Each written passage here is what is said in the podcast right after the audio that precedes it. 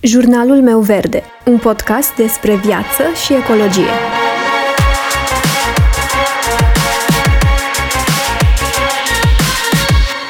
Bună, eu sunt Alexandra și tu asculți Jurnalul meu verde, un podcast despre viață și ecologie. Cu siguranță ați auzit, cel puțin o dată, dacă nu chiar de mai multe ori, despre conceptul de minimalism. Trebuie să recunosc că mie mi se părea un concept un pic abstract și chiar extrem, acum câțiva ani când nu știam prea multe lucruri despre ce înseamnă acest concept. Însă cel mai mult am întâlnit acest termen în momentul în care m-am apucat să citesc mai multe despre ecologie și sustenabilitate. Conceptul de minimalism mi-a apărut de foarte multe ori în față în acest context. Și într-adevăr, dacă ne vom uita cu atenție la detalii, vom putea observa că minimalismul este un concept care poate fi prietenos cu mediul. Și despre asta vom vorbi astăzi, despre cum conceptul de minimalism un stil de viață minimalist poate fi prietenos cu mediul. Iar înainte de a începe, aș vrea să spun că nu sunt un expert în acest domeniu și că sunt departe de a avea un trai minimalist, însă în ultimul an încerc să mă documentez cât de mult pot pe acest subiect și să aduc cât mai multe schimbări în viața mea care sunt din această zonă de simplificare și minimizare a cantității de lucruri pe care le cumpăr. Și să începem cu definiția minimalismului. Ce înseamnă de fapt un trai minimalist? Minimalismul este mai degrabă un proces în sine decât un obiectiv. Pe scurt, minimalismul înseamnă un trai simplu, un trai în care folosim doar lucrurile de care avem nevoie. Și nu înseamnă numai asta. Minimalismul înseamnă și să ne înconjurăm de experiențe care ne aduc fericire. Iar asta înseamnă că, în paralel, eliminăm experiențele care ne creează emoții negative. De multe ori există preconcepții cum ar fi că minimalismul înseamnă să nu ai mai nimic, că înseamnă să arunci totul sau să dormi direct pe salteaua așezată pe podea, sau că înseamnă să nu cumperi absolut nimic și să deții un număr exact de obiecte din anumite categorii. Să ai, de exemplu, 5 tricouri, o furculiță și un cuțit, două perechi de încălțăminte și așa mai departe. Însă stilul de viață minimalist se bazează pe conceptul de renunțare la tot ceea ce nu ne este necesar și util.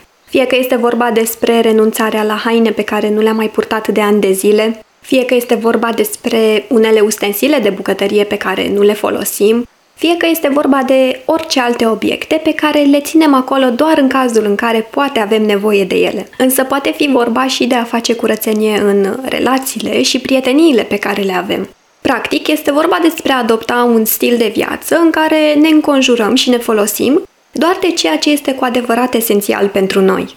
Majoritatea dintre noi credem că dacă avem mai mult, vom fi mult mai fericiți. Nu știm niciodată ce ne aduce ziua de mâine, așa că ne petrecem foarte mult timp în a strânge cât mai multe lucruri. Așa că ne trezim că avem 5 seturi de farfurii, 5 seturi de pahare, 10 de căni și 10 de tipuri de cuțite. Că avem mai multe haine decât am putea purta într-o viață și 10 de bijuterii pentru care nu am găsit încă ocazia potrivită zeci de rujuri și de farduri pe care nici nu apucăm să le folosim complet înainte de a expira. Ne trezim că avem zeci de obiecte, iar pe majoritatea dintre ele le lăsăm nefolosite ani întregi. Unele expiră înainte de a le termina, iar pe altele se pune doar praf. Și este de înțeles acest comportament dacă stăm să ne gândim. După zeci de ani de comunism și lipsuri de toate felurile, se înțelege dorința oamenilor de a strânge și de a avea cât mai multe pentru vremuri mai rele care ar putea să vină. Însă am ajuns într-un punct în care nu avem doar cele necesare, ci avem mai mult, de rezervă, pentru că nu se știe niciodată.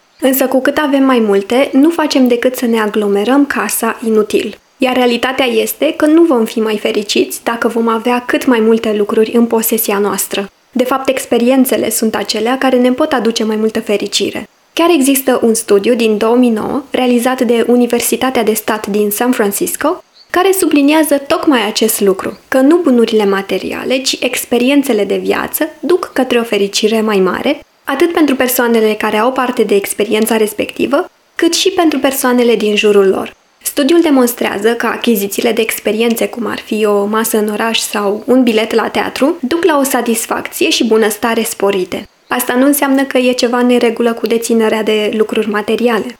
Însă pentru unii dintre noi poate fi chiar terapeutic să avem mai puține lucruri. De exemplu, poate ați auzit de Marie Kondo sau metoda KonMari. Practic, sistemul de organizare pe care îl propune ea este acela de a păstra doar ce ne aduce bucurie. Și asta indiferent despre ce categorii vorbim, despre cărți, haine, machiaj și așa mai departe. Pentru că problema zilelor noastre pare a fi sensul pe care îl atribuim lucrurilor noastre. Avem tendința de a da mult prea mult sens obiectelor, lucrurilor pe care le deținem. Și asta o facem uneori în detrimentul relațiilor noastre, renunțând poate la pasiunile noastre, la dorința noastră de a crește, la dezvoltarea noastră personală. Iar minimalismul ne poate ajuta tocmai în sensul acesta. Orice lucruri ne dorim să deținem, acest stil de viață ne poate ajuta să luăm decizii mai conștient și să analizăm lucrurile și să analizăm acțiunile noastre înainte de a acționa din impuls.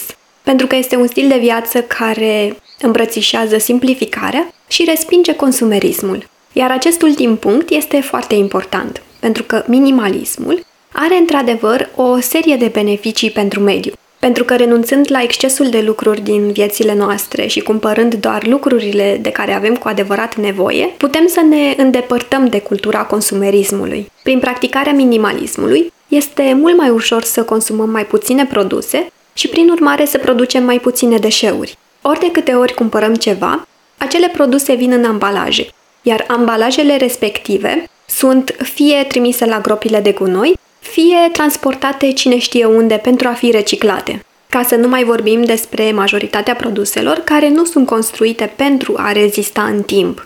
Și așa ajungem să înlocuim articolele cu o frecvență mult mai mare decât ar trebui, crescând și mai mult cantitatea de emisii de gaze cu efect de seră în atmosferă. Dacă vorbim despre haine, de exemplu, un stil minimalist înseamnă și adoptarea unei garderobe tip capsulă. O garderobă capsulă înseamnă să deținem un număr mic de haine, dar care sunt de calitate, care ne plac foarte mult și le putem purta în diferite combinații. Iar reducând numărul de articole de îmbrăcăminte pe care le cumpărăm constant, nu doar că reducem din poluare, ci și limităm cantitatea de resurse naturale consumate. De exemplu, doar pentru a produce o pereche de blugi se consumă 7000 de litri de apă, iar pentru producția unui tricou este nevoie de 27.000 de litri de apă. Așadar, prin simplul fapt de a decide să cumpărăm mai puțin, putem să reducem amprenta pe care noi o avem asupra mediului. Însă sunt unii oameni care au mers mai departe de atât și nu doar că au adoptat un stil de viață minimalist, ci au adoptat un stil de viață eco-minimalist. Așa cum îi spune și numele, stilul de viață eco-minimalist combină practic principiile de viață eco cu cele minimaliste. Practic, acest stil de viață presupune adoptarea principiilor de bază ale minimalismului, însă dintr-o perspectivă eco. Însă care este diferența între un stil de viață eco-minimalist și un stil de viață eco? Pentru că ambele stiluri sunt despre a consuma responsabil, amândouă vorbesc despre less is more, despre faptul că mai puțin înseamnă mai mult, iar ambele promovează mai degrabă experiențele decât obiectele și deținerea unor anumitor lucruri. Minimalismul se concentrează, în primul rând, pe a trăi doar cu lucrurile de care avem nevoie și ne ajută să înțelegem că obiectele nu au stăpânire pe noi. Minimalismul se concentrează pe cantitatea de obiecte pe care le deținem și elimină excesul, astfel încât să ne rămână doar ceea ce este cu adevărat necesar. Însă nu se concentrează, în schimb, asupra practicilor sustenabile sau eco. Prin urmare, nu este atât de important, de exemplu, unde ajung lucrurile care nu mai sunt dorite sau, cel puțin, nu este o preocupare principală. Așa că minimalismul ecologic pare să le îmbine într-un mod armonios. Minimalismul ecologic este despre a trăi numai cu lucrurile de care avem nevoie, însă lucruri care provin din surse prietenoase cu mediul și a căror utilizare nu afectează mediul. Așadar, adăugarea stilului de viață minimalist pe lângă un stil de viață eco poate avea un efect benefic.